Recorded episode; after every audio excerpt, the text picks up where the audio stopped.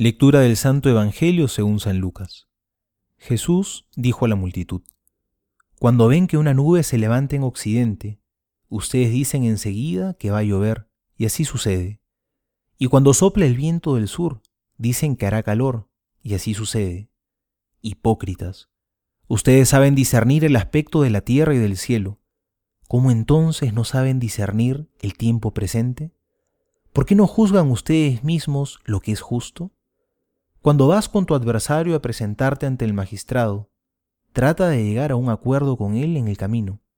No sea que el adversario te lleve ante el juez, y el juez te entregue al guardia, y éste te ponga en la cárcel. Te aseguro que no saldrás de allí hasta que hayas pagado el último centavo. Palabra del Señor, gloria a ti, Señor Jesús.